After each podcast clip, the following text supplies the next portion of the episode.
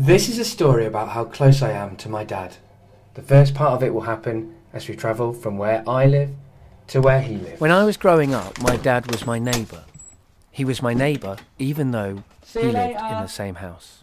You partitioned the house in the middle. Yes. So we divided the front room uh, with a partition and a door between them. And then we divided the kitchen in the same way. The other side of it became my bedroom. There was just room in there to get a cooker in and sort of turn it into a very small kitchen. I used the back door, Okay. which was in my bed.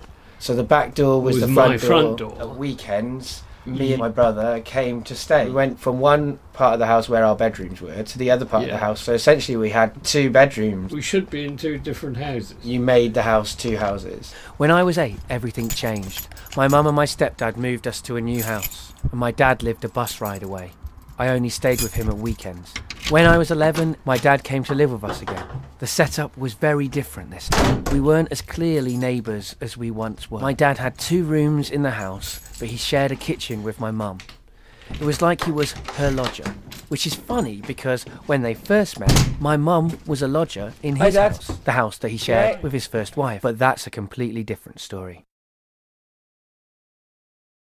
In that house, we got a dog. Sam, a rescue dog. So he had been cowed. He was basically a hound, but he was also basically a terrier. When he was young, mm. thin, he looked like a greyhound. As he got older, he got heavier, a foxhound. There was an element of neuroticness about I it. think he was neurotic. Yeah, that sort of fitted with me. I mean, and with, with, with everybody in the house. yeah, well, yes, I wasn't going to say that. But When yes, my dad came to live in London, Sam came with him. Was it in this room that Sam died?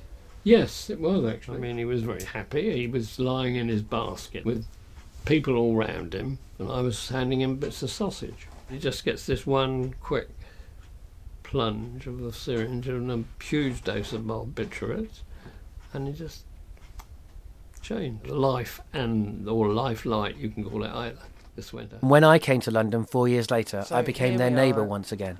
At Sam's grave, Yes, which is in your back garden. We buried Which, Sam in my dad's earlier on, back I dug. garden. yes. Well, you My dad started the dig. grave, No, but I yes, came down to finish digging, it off. dig- I to do the had to go deepest digging. deep, it? Four foot, It was really strange Yeah, because Sam was alive at the time Sam was at the top. He stared looking down at on me. while I was doing it. as I stood Hey. digging Yeah. his That's 'cause You grave. did it before he died. Yeah, no. And this is was where we are now, God, by Sam's grave. It's not sort of all that well tended, but yeah.